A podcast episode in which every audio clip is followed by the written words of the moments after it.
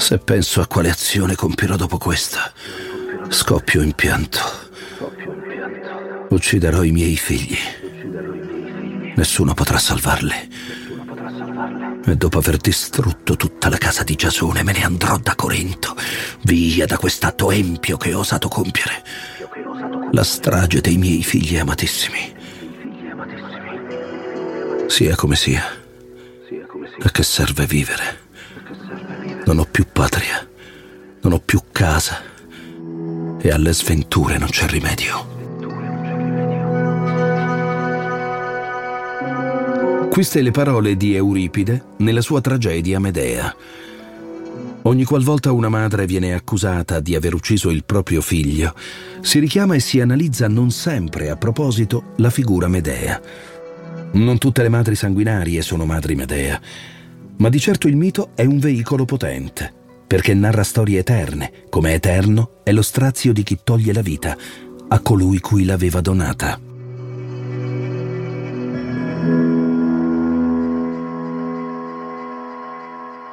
Negli ultimi vent'anni l'opinione pubblica ha assunto una sconcertante consapevolezza. Le madri possono uccidere i loro figli. A fare da capostipite rispetto a questo aberrante fenomeno è stata Anna Maria Franzoni, la mamma di Cogne. Ma che cosa alberga nella mente delle madri assassine? Che cosa le spinge a togliere la vita alle loro creature dopo avergliela donata? Non è semplice delineare una traiettoria univoca nelle dinamiche dei figlicidi. In gioco possono esserci molteplici fattori, personali e culturali. Ma c'è una comune certezza. Niente è più innaturale del privare della vita un bambino da parte di colei che lo ha messo al mondo, che dovrebbe prendersene cura, accompagnarlo nella crescita e nel percorso della vita. Ed è di fronte a questa presa di coscienza che la collettività si spinge nella ricerca della presunta follia della madre assassina. Una ricerca che trova conforto nella richiesta di perizia psichiatrica avanzata quasi sempre nei casi di filicidi. Questo perché trovare qualcosa di patologico nelle madri sanguinarie ha la funzione di appagare quel senso di ansia delle altre donne. Pensare che chi si macchia di un simile crimine sia affetto da disturbi psichiatrici rafforza la convinzione, che poi è una speranza, per la quale questo non possa accadere in condizioni normali l'ha ucciso perché è in preda alla follia. Io non sono pazza e quindi non può succedermi.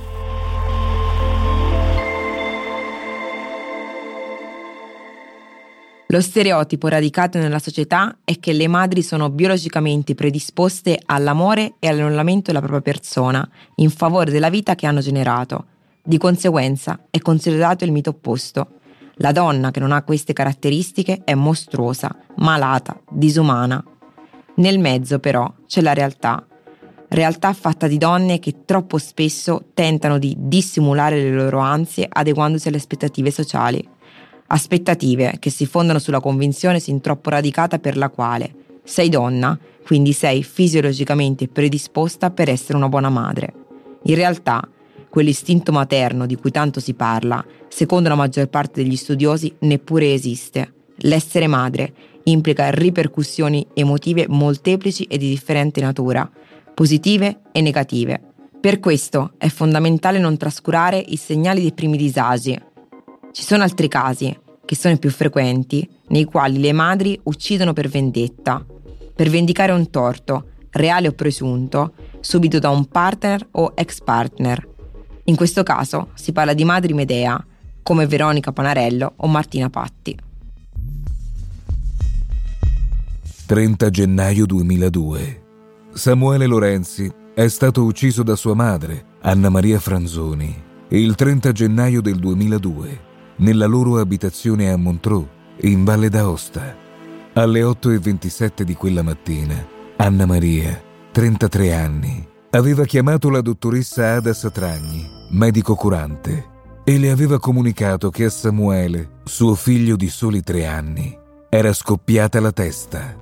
Un minuto dopo, alle 8.28, la donna aveva chiesto l'aiuto agli operatori del 118, dicendo Mio figlio vomita sangue, non respira, venite subito, fate presto. Samuele, che la donna si limitava a descrivere come in preda ad una crisi respiratoria di matrice medica, aneurisma cerebrale. Aveva in realtà il cranio fracassato, con fuoriuscita di materia grigia. Ma di questa condizione terribile e visibile la donna non aveva fatto menzione nella concitata chiamata al personale del pronto soccorso. Dopo quello sanitario, la Franzoni aveva poi digitato il numero del centralino della ditta dove lavorava il marito, con lo scopo di avvertirlo di rientrare tempestivamente a casa. Sebbene fosse ancora vivo, però, la Franzoni aveva chiesto che non gli venisse comunicato che Samuele era morto una circostanza che connota lo stato confusionale della donna. Samuele è stato colpito 17 volte alla testa con un oggetto contundente e come deponeva la ferita sulla mano sinistra, ha anche tentato un estremo tentativo di difesa. L'arma del delitto non è mai stata ritrovata. La vistosa lesione cranica, sottaciuta ai medici del 118, sin dalla prima chiamata, non era un dettaglio trascurabile. A maggior ragione se una madre cerca disperatamente e genuinamente di aiutare il proprio figlio ormai esanime.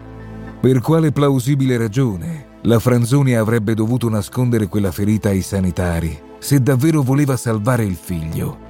Forse quella di compromettere la scena del crimine attraverso la contaminazione. Quando arrivò l'elisoccorso decollato da Aosta, Anna Maria decise di non andare in ospedale e farneticò che al figlio era scoppiato il cervello. Samuele Lorenzi è morto alle 9.55 sul lettino che lo stava portando in sala operatoria. 48 ore dopo il decesso, l'autopsia accertò l'omicidio.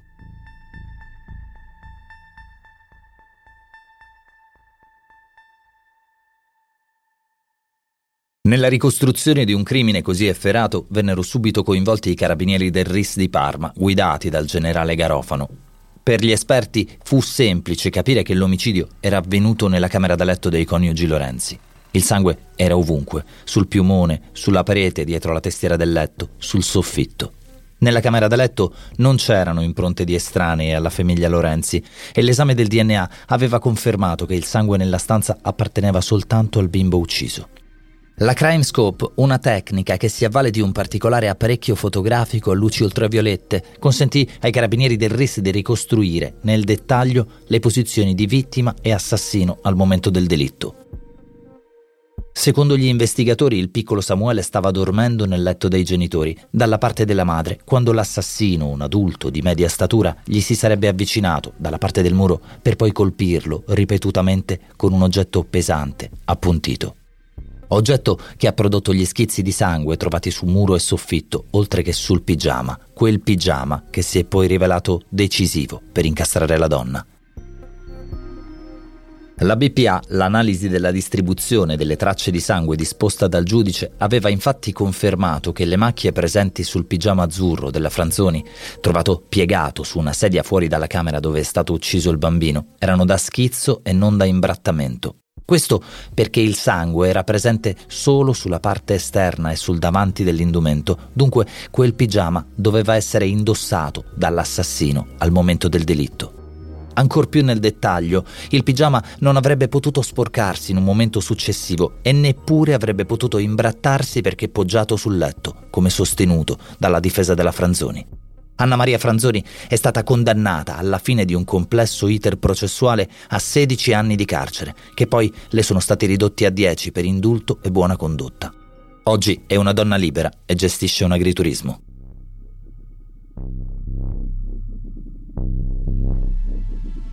La Franzoni si è mossa in preda ad un distruttivo ed incontenibile dolo d'impeto e poi ha arrestato la propria furia omicida non ha attuato alcun tentativo di occultamento del cadavere, ma si è esclusivamente limitata a palesare la volontà di comprendere che cosa potesse essere accaduto al piccolo Samuele. Non mi stancherò mai di dire che non ho ucciso mio figlio. Non è nella mia mente che troverete il colpevole. Non potrò mai confessare ciò che non ho mai fatto. La mamma di Cogne non ha mai confessato.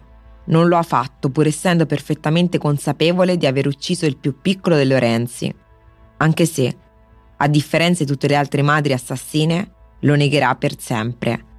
Per la sua personalità ed il supporto familiare ricevuto, Anna Maria Franzoni non ammetterà mai le sue colpe.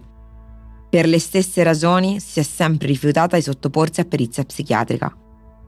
Dunque, da quel disagio di tipo psicologico manifestato la mattina dell'omicidio e per il quale il marito aveva chiamato la guardia medica, ipotizzo un capriccio del bimbo, che in altra situazione avrebbe potuto essere gestito diversamente, potrebbe aver svolto il ruolo di detonatore psicologico e scatenato la furia omicida della donna, che poi, però, ha chiesto aiuto agli operatori del 118, sostenendo che al figlio era scoppiato il cervello, forse un ultimo gesto di pietas. Anna Maria Franzoni, mentre gli operatori del 118 tentavano di rianimare il figlio, pronunciava al marito una frase sconcertante. Mi aiuti a farne un altro? Aveva appena colpito mortalmente Samuele, ma già cercava conforto nel compagno di una vita. Il bambino stava morendo e lei pensava a lavarsi la coscienza con il marito Stefano, quell'uomo del quale proprio non avrebbe potuto fare a meno. Qualche ora prima dell'omicidio, alle ore 5.58, Stefano Lorenzi aveva chiamato il 118. Era l'alba del 30 gennaio 2002 e in quella chiamata l'uomo aveva chiesto l'intervento di un medico per sua moglie. Quest'ultima diceva infatti di essere priva di forze e lamentava una situazione di malessere e di grave disagio ansiogeno. Anna Maria aveva chiesto a Stefano di non andare a lavorare per starle accanto. Lui però uscì da casa alle ore 7.30. Il fatto che la mattina dell'omicidio Stefano Lorenzi sia andato al lavoro ha pesato sulle decisioni successive dell'uomo. Proprio nel senso di colpa scaturito risiede la decisione del marito della Franzoni, umanamente non comprensibile, di mettere al mondo un nuovo figlio.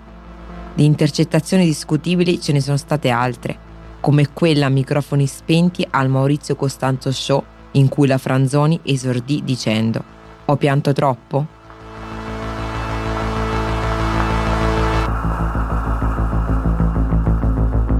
Anna Maria Franzoni è la prima delle madri disumane che insieme al figlio ha ucciso anche quell'idea di maternità che si prende ogni cosa e non lascia spazio a tristezze ed afflizioni.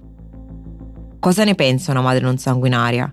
Sentiamo Jane Alexander. Anna Maria Franzoni è, se vogliamo, la mamma assassina per eccellenza.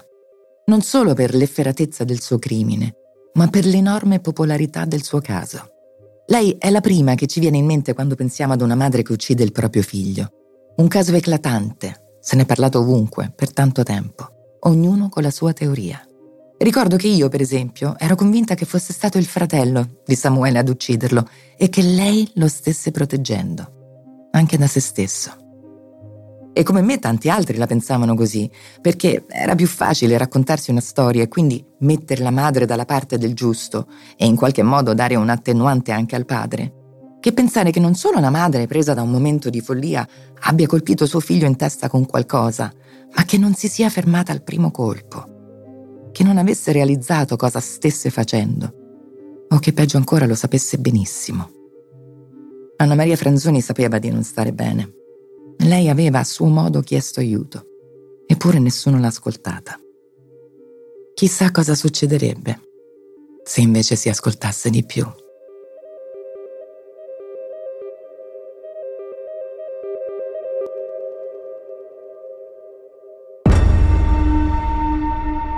Io sono Anna Vagli e questo è Disumani.